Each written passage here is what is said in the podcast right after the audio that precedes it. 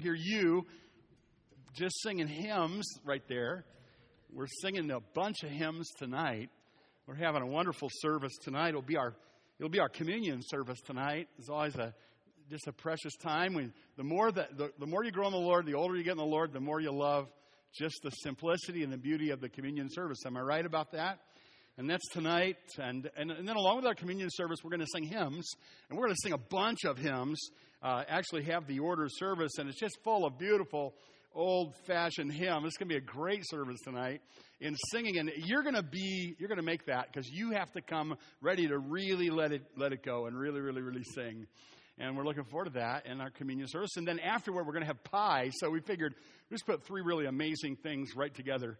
Starts at 6 o'clock tonight. Hope you can be here with us. I want you, as we begin here, we're in, uh, uh we're, we have, uh, obviously, it's a series of messages in the book of Romans that we're calling Saved for Sure. The mini series, or the bigger series, is obviously the book of Romans, but the mini series is Romans 3 21 through the end of chapter 5, 3, 4, 5. Today, we're going to focus on Romans chapter 4. It is an amazing chapter of the Bible.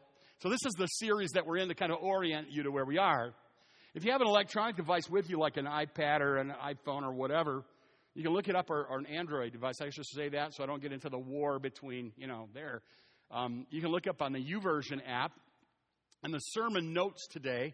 As a matter of fact, it might be just kind of entertaining to see if I actually say the stuff I put in the notes. The sermon notes are there, and uh, but they are lightly edited. One of our dear ladies that works in the office secretary said, You really need an editor on those notes. I'm like, Well, the notes are just what they are. We just dump them in there, and you. So if you, if you, uh, if it bothers you to see things that are kind of odd, then just don't even look. Just don't look there. Anyway, that you can look that up, and it might be helpful to you, and or you might even look after church go and kind of print them for yourself. And if it helps you to kind of capture the idea there, but I just wanted to tell you about that before we get going today. I want you to imagine. Uh, this church in the future. Now, only the Lord, it belongs to the Lord. It's always belonged to the Lord. This building, these people, this church, it belongs to the Lord. He is the master of the church. He's the king of the church. He's the chief shepherd. He's the senior pastor of the church. He's the only senior pastor really there ever was. And all of uh, us that serve in, as shepherds are under shepherds, right? So he's in charge. He's in control. We try to live in obedience to him all the time. And that's one of the reasons why we teach the Bible. We, we, we choose our preaching portions the way we do, just kind of take a book of the Bible and then we just go through the book of the Bible a lot because that way, this is his word. We're just going to go through his word. We're going to listen to what he has to say to us. We're going to apply it to our lives. It's just a humble way to behave. And it's a way to make his church his church. And, and so when I say, I want you to imagine the church of the future, uh, here, the evangel of the future, I don't mean that I know the future. Only God knows the future and controls the future. And we know that Jesus Christ could come in the rapture this afternoon, right? And we, we'll be singing in heaven if that happens, those of us who know the Lord. And so whatever he wants to do, he can do. But and, and the church, the gates of hell will not prevail against the church. But church as close and do stupid things, and, and sometimes they get off their course, and sometimes God puts their lights out, blows out their candle, right? In Revelation, if they don't do what He wants them to do, uh, God chooses to stop using a church.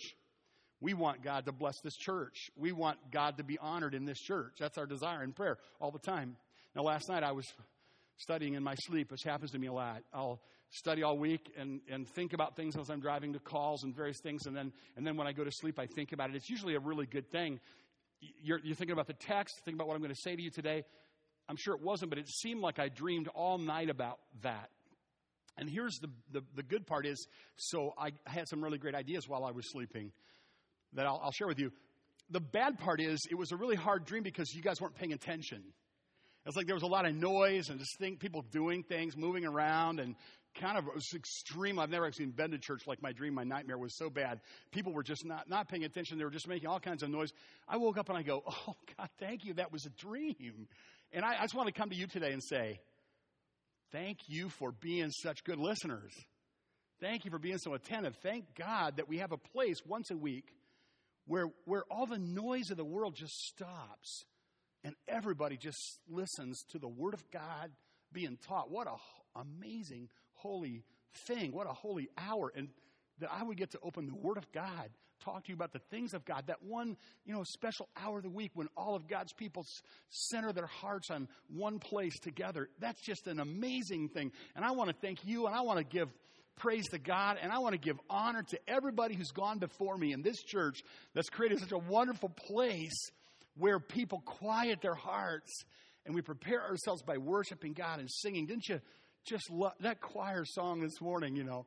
minister to my heart so deeply. He knows our future.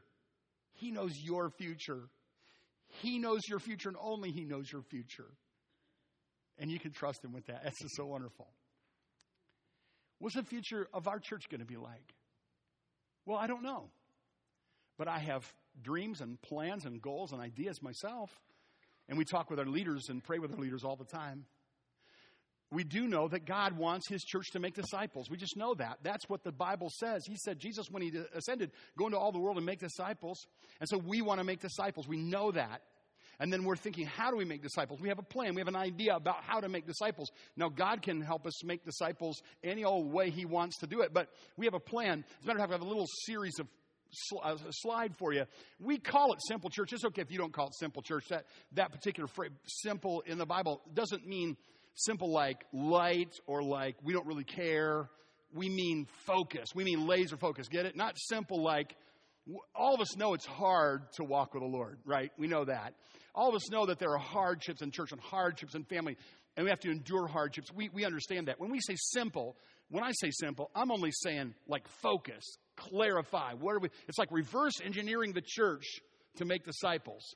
So rather than just being an 80 year old institution that just does a bunch of nice stuff, a bunch of cool religious stuff, we want to be kind of a laser focused discipleship making machine, right? Now we understand that God, He's the Lord, so we may say, here's how we're going to do it, God. And He may just kind of go, that's cute, Ken. That's really cute. But watch what I do. And then we're just like, okay, all right. We just back up and he goes, whoa. And then we go, okay, I was thinking that, but yeah, God, if you want to do that, that's just great. You go ahead and, you know, you do what you want to do. you you have perfect freedom to just set my plans aside and do what you want to do, God, right? We just, every day we say that, nevertheless, not as I will, but as thou wilt, you know, as Jesus prayed in the garden, not my will, but yours. But we are taking this out of the Bible. So here's the idea of simple church. You, you should get this, and, and, you say, why you tell me this with the Romans thing? And here's why. Because Romans chapter 4, we may spend a couple weeks on it because I'm going to have a bit of a longer introduction here, but Romans chapter 4 is, about, is, a, is an illustration about Abraham. Paul's writing Romans, the, the letter to the Roman Christians who have obviously been influenced by Jews. And to Jews, they revere Abraham. I'll tell you why in a minute. And so, so what he does, since they've been influenced by this Jewishness, he's making the gospel really clear to them because he wants them to be on the mission of the gospel. He wants their church to be laser focused, and he wants them to help him go to other places and build laser focused churches that are focused on discipleship. You see what I'm saying? So here's how we're trying to laser focus our church on making disciples, even though it's 80 years old. Every once in a while, we have to kind of back up and go, "Hey, are we still doing what we're supposed to be doing here?"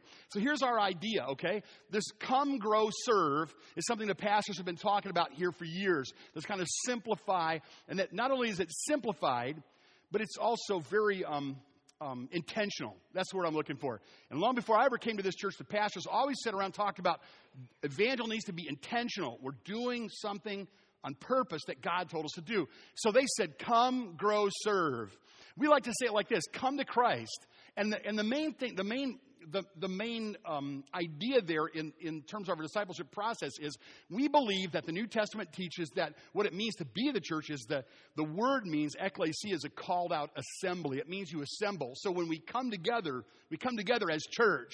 So you're not church unless you come together. So what we're doing right now, Sunday morning, is the day we set aside because it's a memorial of the resurrection of Jesus Christ on Sunday. And we set this aside as much of us as who can, and we don't have our ox in the ditch. And we do it every single Sunday. Did you hear me? Every Sunday. Not every Sunday I just don't want to sleep in or watch football or something, but every Sunday because Jesus is the king of my life. And on the first day of the week, I give him the first hour of the first day of the week. And I come, and I come as I come to Christ in corporate worship. And we sing, because the Bible says that we sing, and we sing songs that are rich in biblical truth. And we sing songs that won't make grandma go away. Amen? Because we love grandma. Amen? I mean, do we have to work hard at this? Because, like my mother, right? I, I, like to think, I want my mother, if my mother who loves Jesus and she's older, don't tell her I said that, if she was sitting in this service this morning, she'd have been singing her heart out. She'd have been singing, not just because she had a couple grandkids that were participating. You know, and I, and I want the kind of a church that my kids would never want to leave that the, that the singing and the worship is so accessing, so accessing their heart and their soul that they would never want to leave. And I know you're devoted to that too. Imagine a church where mom wouldn't leave and the kids wouldn't leave and together in corporate worship. You know, we don't have contemporary worship and traditional worship and, you know, we have just everybody together, the whole family, and we're all singing together and it's coming out of the Bible and we're, you know, sometimes I like that song was a little weird. Okay. The kids must have liked that one. I don't get that song, but I love them. And then other times the kids are going, dude, where in the world did they find that old piece of work there? That old. And we're like, you know, listen to it. Listen to the words of that song. That's a powerful song. We're going to do that tonight. And it's kind of like last Sunday night, you know, we had Luke here, and he, all his songs are brand new. He wrote them, and he's a kid. He's a young guy.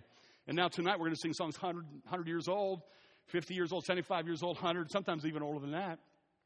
And then we're always going to have pie. This church will always have pie. I'm just, as long as I'm here, we will have pie. No, I'm just kidding about that. Okay, so we come to Christ, we do corporate worship. That's just uh, what it means to be church.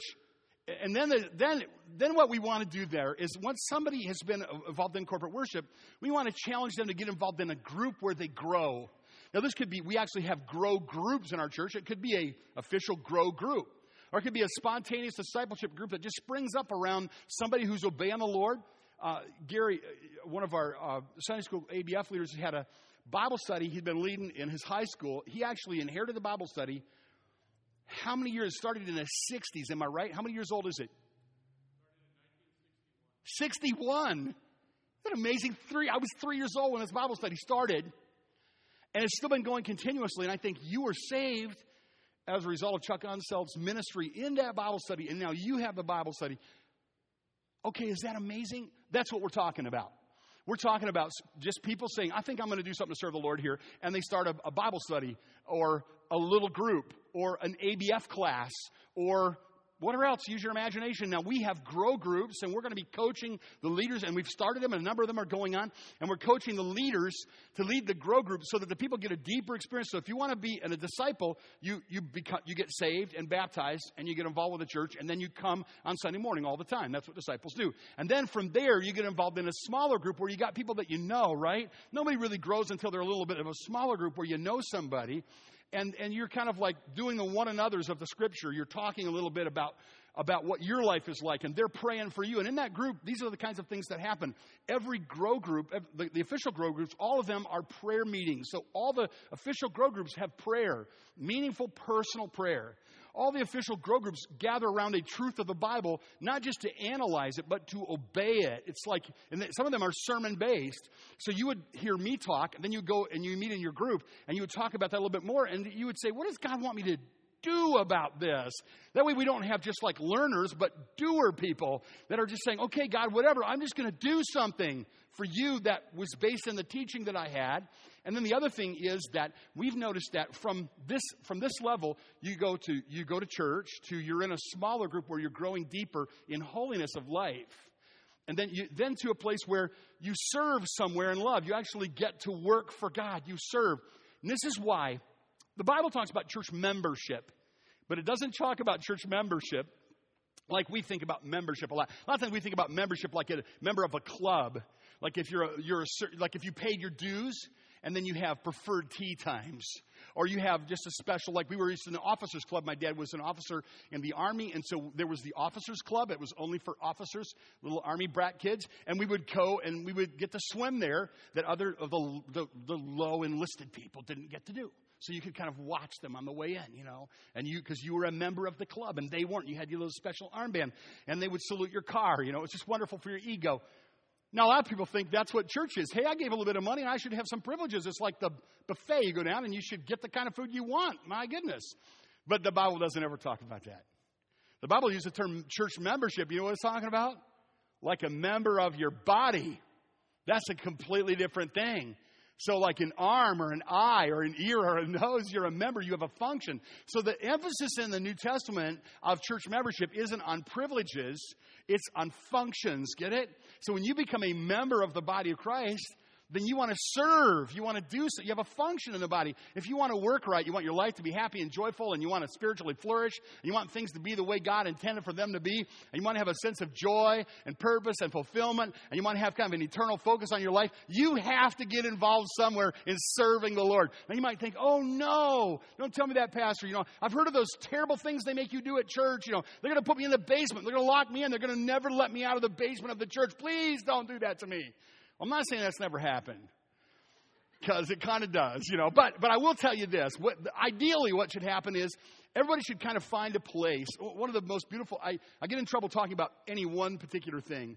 But one of the most beautiful expressions of this was in the Guiding Hands Pregnancy Refuge a while ago. And I saw this kind of happen because the, the ladies will come in that are going to have a baby and they, they need things and people minister to them and they listen to them and they give them the gospel. Everybody that works there is trained to give the gospel and have a gospel conversation. Is that cool? So they come in, they get a gospel conversation, but then they listen to them and they find out what kinds of things they need, not just things for the baby, but just things about how can I be a better mom? How can I be a better dad? And you know, we all need that, right? But then what happened was that men were coming and they were like waiting on the parking lot, and the women were coming and the guys were just kind of cooling it in the parking lot. They didn't really have anything to do. And some of the men of our church spontaneously saw this, and they came in and they created a ministry just to the men. And the one night that I will always remember as a pastor was in the fall of the year, and I was in my study and I was working just a little bit late, and I walked out and I distinctly noticed the smell of barbecue. I've got a nose for barbecue.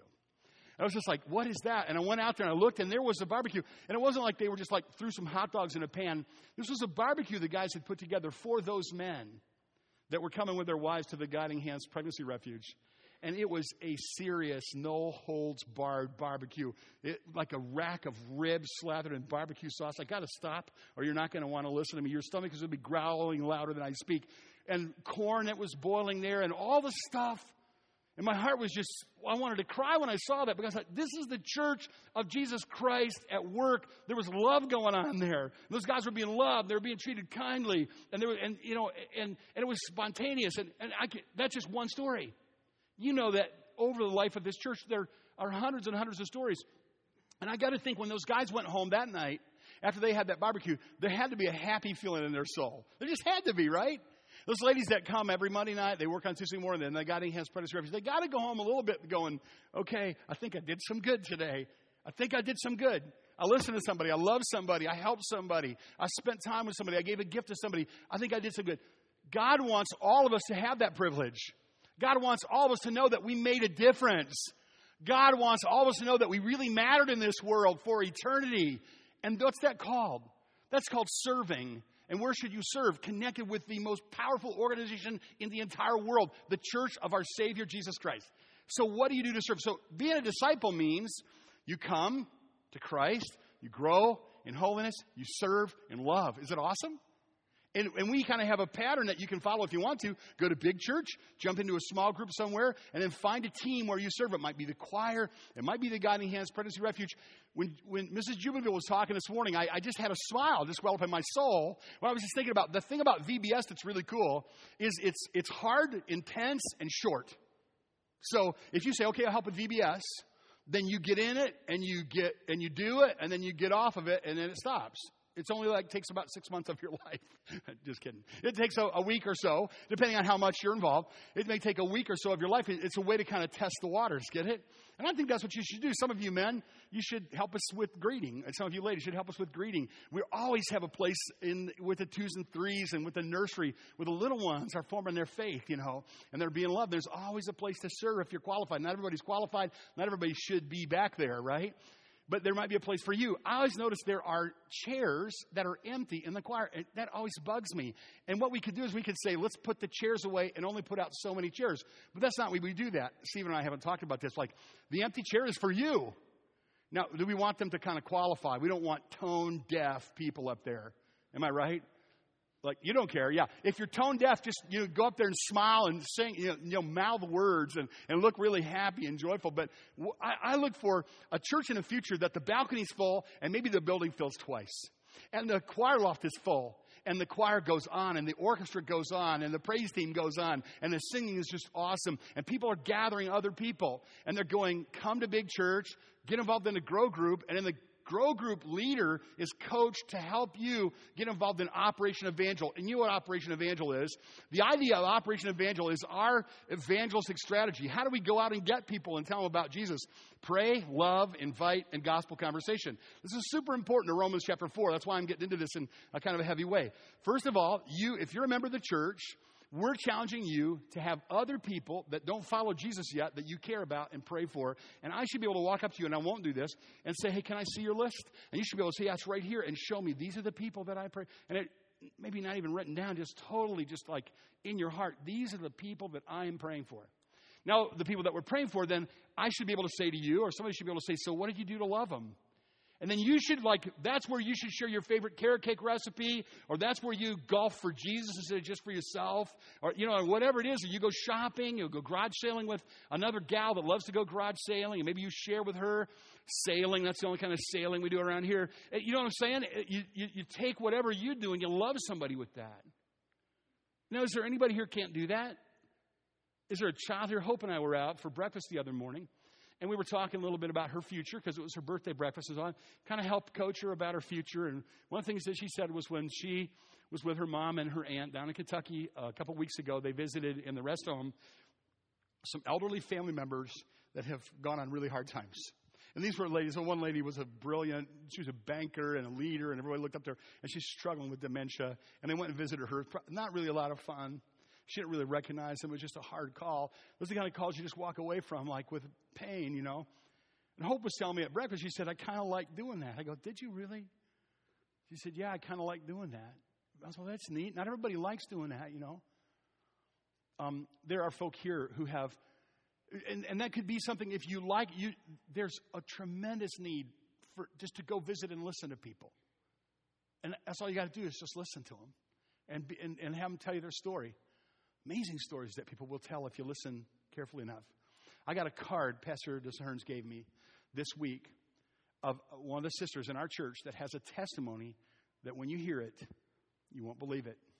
It's a powerful testimony. The kind of testimony, not, not a kind of a lighthearted testimony like, you know, but a deep testimony of a deep brokenness and an amazing work that God did. And we're going to bring this testimony to you. We're not going to tell you right now, but we're going to bring this testimony to you in a way that'll be a blessing and help to you. And I believe it will help probably hundreds of other people who've been through a similar circumstance. That she's gone and she's gotten special training in order to help share that testimony because that's a burden of her heart. Now, what, what about 600 members of Evangel, which name means Good News Baptist Church, Evangel Baptist Church, who said, God, I'm going to pray and I'm going to love the way you made me to love and invite. And when, and when you allow me to have gospel conversation. Now, some people are going to be super gifted at gospel conversation. They're going to be like the gospel gun, right? They're just going to be amazing. And a lot of times we're going to take people to them and go, do your thing, you know? But you know how it is. A, a conversation that comes out of your heart and your soul is so much even more powerful than some gospel gun, right? Like somebody that's just their hands are trembling. They're going, you know, like was remember the story of Ed Kimball that goes to the young kid named Dwight, and the young kid named Dwight was in a Sunday school class, and Ed Kimball's remember this story, and he's studying on Saturday, and he thinks God tells him go talk to Dwight at the shoe store, and he goes to him and not knowing that he was hungry for love, puts his hand on his shoulder, and then trembling with his voice and crying, he can't even really say anything. He doesn't remember what he said, but D.L. Moody's life was changed. He probably was saved as a result of Ed Kimball, the Sunday school teacher who wasn't really very good at talking, but he followed the Lord. And with a trembling voice, he said to him, God, he put his hand on him because Moody, he didn't know, God knew that Moody was hungry for affection and for love because he's an orphan boy. And, and, and, and forecast a blessing on him. And God used D.L. Moody all over this world. You know, probably you know I got to go to Moody Bible Institute the place where I studied for ministry formally, was founded by this shoe salesman who was won to Christ by this Sunday school teacher who just happened to listen to the voice of the Lord and go to him. So you, get what I'm saying? Where do you see yourself in this? Who do you know nobody else knows? Where do you live? Nobody else lives around you. Do you know the names of your neighbors and are you praying for them? Are you befriending them in order to love them, in order to perhaps invite them or just be good to them? Have you done loving things for them in the name of Christ? See, this is the discipleship process. Don't you think this is kind of a cool plan? I do. I appreciate both of you who agree. I, mean, I think it's an awesome plan. You, you, could never discourage me about this plan. I will, I will strap myself to the mast, plug my ears, and I will do this plan as long as I am your pastor. It's going to be this exact plan or something with the words changed that does the exact same thing. And what is this? It's praying. That I, I wouldn't be a good pastor if I didn't say you need to pray and it right and it's loving and i wouldn't be a faithful pastor teacher of the bible if i didn't say let's go find people to love in christ's name and then every pastor you have ever had has said, invite lost people to church. Every pastor evangel has ever had. Am I right? Am I right? Has said, invite lost people to church. It, I wouldn't give you a wooden nickel for a pastor that didn't want you to invite lost people to church. Why? Because there are people out there that are waiting to be invited because God's already at work in their life. And when you show them that you love them and that you care about them and they come, they're going to find something here you can't find anywhere. And their lives are going to be transformed like your life was transformed. And their family transformed. And marriages are going to be strengthened or united. Or people are going to be helped through the pain that they have when their marriage breaks up or their kids go through trouble or they have financial trouble. They need the Lord. And when the life comes to the end and they have to face God, they're going to be ready to face God they're going to be right with God because you love, prayed for them and you loved them and you invited them and you got skilled in gospel conversation. Does this make sense to you? And so this is what we're doing. The deacons right now are reading together. I appreciate Mike Veenstra, the chairman of our deacons, is leading our deacons in reading a book called Simple Church that's about this idea. And they're all kind of weighing in and we're kind of course correcting it. We're kind of working on it. But we're talking about it whenever we meet every week, every month, so that we, so our church can be focused uh, and if you want to read that book, you can. But the most important book is this book, the Bible. That's what we're really about. And that is to see people come to Christ. Now, this ought to be, now you say, well, wait a minute, what about me? What about my needs? That's your greatest need right there. You need to be involved in the mission of Jesus. And that's what Paul is saying. That's why Paul is writing Romans to Romans, because they're gonna, they're getting influenced by a kind of a Jewish legalism, and that's gonna kill their missional efforts. And he says, that's not going to happen here. We're going to preach justification by faith. And I'm going to use Abraham as an example. Now, who is this Abraham? Well, Abraham pops up in the book of Genesis. How many of you know that's the first book of the Bible, right? So, in the book of Genesis, I'm going to give you a little outline of the book of Genesis. Primeval history, chapters 1 through 11. Primeval means kind of first things, the, the, the, the first things of history are recorded in Genesis chapters 1 through 11. And I'll give you a little short outline of Genesis chapter 1 through 11 so you always have this. If you guys listen and you pay attention to this slide right here and get this in your mind, the book of Genesis will always make sense of, to you for the rest of your life. You got creation and the fall and the flood and then the Tower of Babel and the formation of nations. And that's what really is covered in Genesis 1 through 11 primeval history, creation and the fall and the flood and the nations. That's, that's what's there. But then what happens is that God decides He's going to build, He's going to make a nation of people. And He's going to use this nation of people to reach the rest of the nations of the world. This is a very big part of the great meta narrative, the big story of the Bible. And that starts in Genesis chapter 12 with a man whose name is Abraham. And from Genesis chapter 12 through Genesis chapter 50, and there are 50 chapters in Genesis, 1 through 11 is primeval history creation, fall, flood, nations. And 12 through 50 is patriarchal history. Patriarchs are these great leaders that God used. Their names are Abraham, Isaac, Jacob, and Joseph. And if you read Genesis chapter 12 through 50, you see that Genesis 12 through 50 is just, uh, it says 15, but that's not correct. It should say 50. And it's just stories of Abraham and Isaac and Jacob and Joseph. And when Paul is talking to the Romans, he brings up Abraham. Now let's take a look at the text here for a moment. We won't get far into it today, but I hope that what I said today is something that will never leave your heart. We're going to come back to that over and over again. And here's why. For, okay, first of all, I said it to you today, and some of you are kind of going, okay, I think I get that whole simple church, whatever. I'm not sure what that means. You'll have misgivings about it. You'll have misunderstandings about it. Go, oh, I don't know if I agree with that. I'm, that's okay. That's okay. That's how it works. What happens is we'll talk about it some more, and you'll talk about it amongst each other, and you'll ask, you'll talk to deacons about it. You'll say, explain that to me, and to pastors, and explain that to me. You'll get it a little bit more.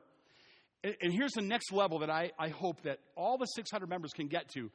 That slide that I just gave, you can explain it to somebody else. Whether or not you even agree, you can say, here's what they're saying Come, grow, serve. Come to Christ, grow in holiness, serve in love. Come to Christ's big church, Grow in Holiness is little church, it's small group. And then serve and love means I jump on a team that's on the mission of Jesus doing something like making barbecue for guys or Guiding Hands Pregnancy Refuge or whatever else it comes up to. It might be just I'm embedded in the Operation Evangel and whatever else I'm doing, like when softball's coming up and some guys, am I right? You know, softball's coming up and some of you are just sitting there going, yeah, you can't wait for softball to start.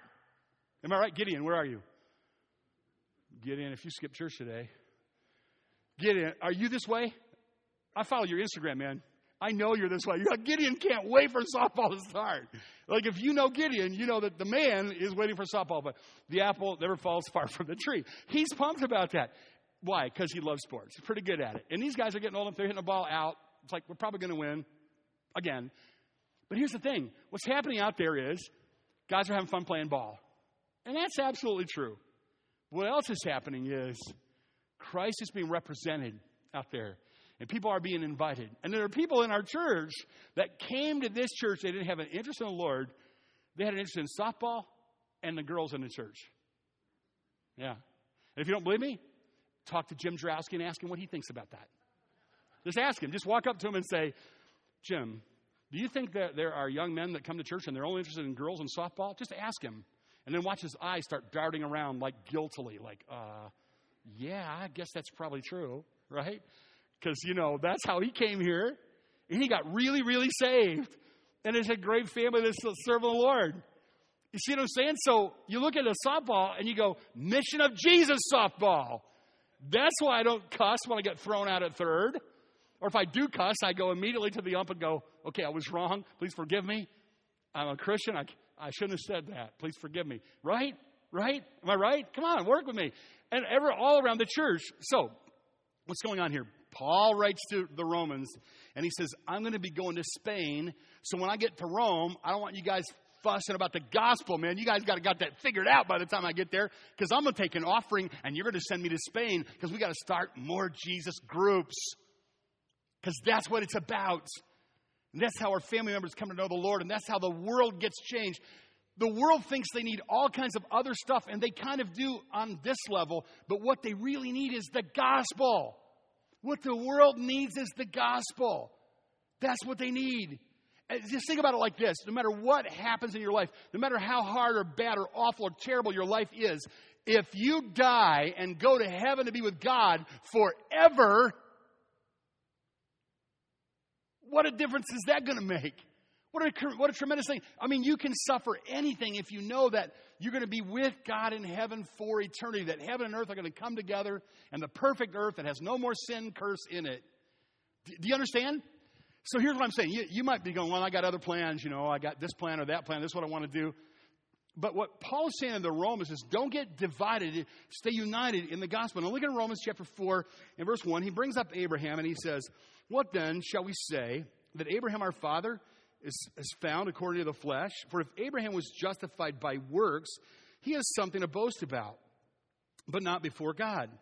For what does the scripture say? Paul is calling the Old Testament like not scriptures, but the scripture, like a unified, he believes in the inspiration of scripture.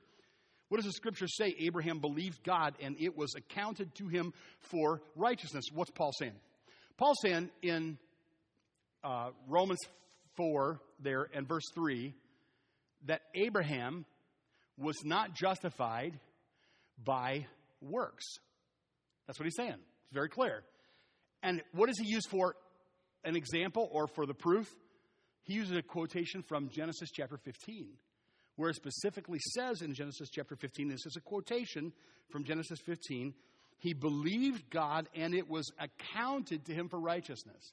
Now, last week we gave stories. Remember that we said, imagine that. Remember the three different places that we told you to imagine. Imagine you're in you're before the judge in a court system. And remember that we talked about the, the meaning of the word justification is like you're, you you got off even though you were guilty of uh, you deserve to die and go to hell. You deserve to be uh, punished by death. You got off because Jesus paid your price by dying for you, and the Bible word for that is justified. Remember that? And we said, so that was the court. And then we talked about the market where people are being bought and sold, and you're being bought and sold. And Jesus comes in and he purchases your redemption. He pays the ransom with his blood. Remember that? That was the picture there. And then there was the other picture. Do you remember what it was? You're in a pagan temple, and there's the angry small g God. You can't make them happy. They don't communicate with you. They're never happy with you. You're, and, and, and so they're angry. They're uh, in an arbitrary way. But, but Paul says, no, God has justifiable anger and wrath, but he sent his own son to bear the wrath. That's propitiation. We have a new one here today. You're in a bank. Are you with your accountant? Are you with the money person? And you're looking at your accounts and you are way, way short. You are infinitely short of what you need to have. You have bad on your account. You're, you're negative. You're way, way, way negative in your account.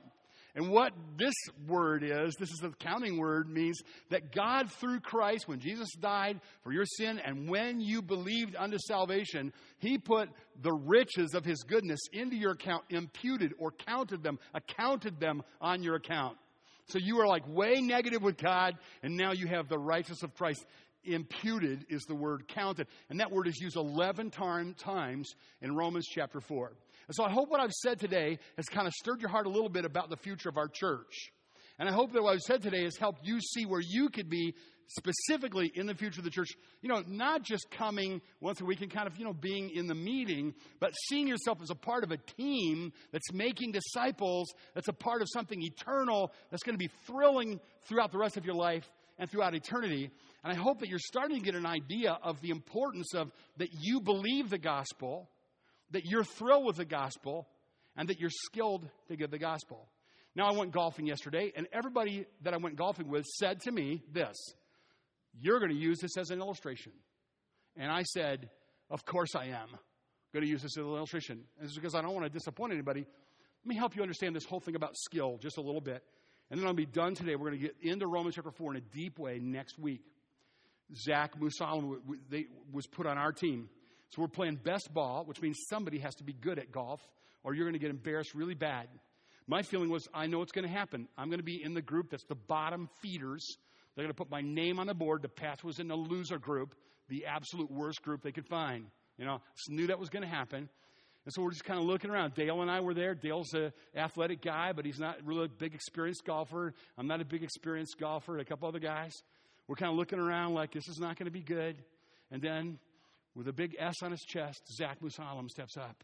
Super golfer, Zach. He actually can golf, you know. They put him on our team. We're like, yes. So you know how best ball is? You use the best ball. So we're like, thank you that we got a good golfer. Jonathan Swift was there. This helped us out. Joe Jurowski. Joe, Joe's real athletic, but he's a little frightening on the golf course. He could hurt you bad. So just let's say.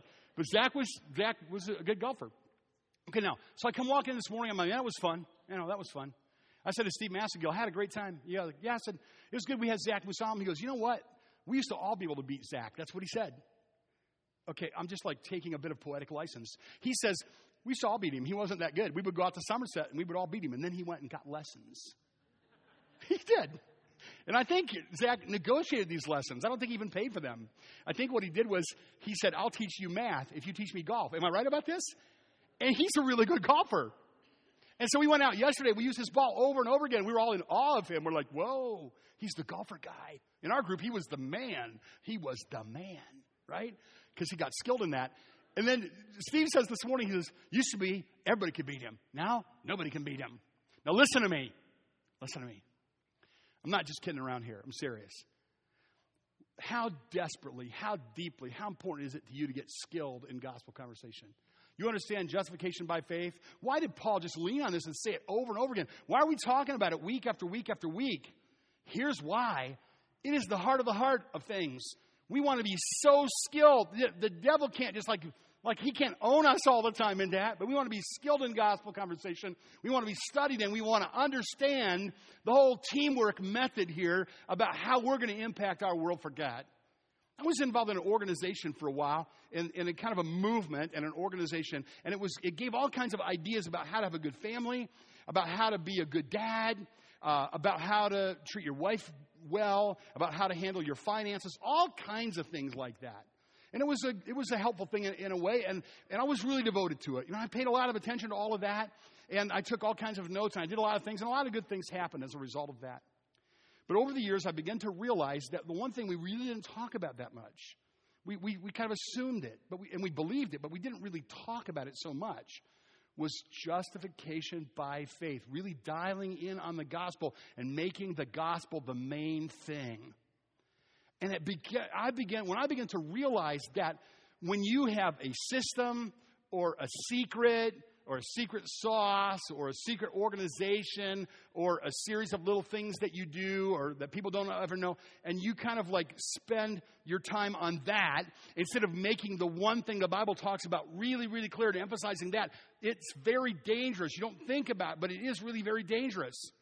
And I began to realize when I began to see that, I said, man, I want to be a pastor of a church that really emphasizes the gospel, that explains the gospel, that understands the gospel, that believes the gospel, is thrilled with the gospel to a sanctifying effect, and is skilled with the gospel to be able to share it with other people. That teenagers in our church could clearly make the gospel known. Justification by faith, through, by, by grace, through faith clear, that the men and the women in our church would have the nomenclature, they would have the vocabulary, they would, they would understand it, they would have the illustrations, they would have the stories, they would have the means, they would be confident in that. I, you know, I don't know if I can ever be good at golf. Probably not. Probably not. Not that good. But there's one thing I, I don't want to, and that'd be cool to be, but there's one thing I want to be good at. I want to be good at showing people how to be right with God. And I want to pastor a church full of people that are good at showing people how to be right with God. And I want the empty seats in here full, not for my ego, no, for God's glory. The empty seats in this building ought to be full. They just ought to be. And how are we going to go about that? We're going to go about it this way. We're going to love God. We're going to believe His word. We're going to make Him known. We're going to pray for people. And we're going to love Him. And we're going to invite. And we're going to have gospel conversation and then God will do what only He can do, right? He'll do what only He can do. In the middle of that, let's just say that there are still empty seats here and there, okay? Like maybe that's the way it was. And when you got saved, the church that you went to, and you got your life totally transformed, there were it wasn't absolute, it wasn't full. Can you get your heart completely changed and transformed and right with God in a church that isn't full? Absolutely. You see what I mean? You have your life totally transformed. So you say, as a pastor, you hear me going, hey, let's go out and gather other people. Let's fill this place for God. I believe that's right. I didn't build this building. I know I couldn't have done it. I couldn't have led this church to build the building that's here in this place. I couldn't have done it. I don't have the skill set. I know that. God used other people. He used you and other pastors to do that. But then, uh, here's what I believe I believe it's our job now to fill it for the glory of God. Maybe we should fill it with people. Maybe we should have an Arabic speaking church. Maybe we should have a, a, a, an Arabic pastor. Maybe, maybe we should have a Hispanic pastor. Would it be awesome? I mean, including me. You don't want to get rid of me. You, you, got, you really need me here. Yeah, right. I, I like to be here if the Lord lets me, you know. But would it be awesome to do that? Would it be amazing if that, what if we had an Albanian church that actually meets here or with us? I mean, there's a lot of things that we could do if we just say, hey, we're going to serve you guys. So, anyway, here I'm going on and on. And what, what you want to do is sing and go home and get a nap so you can come back and sing some more. So let's stand together, and uh, Stephen's going to come and lead us in a closing song.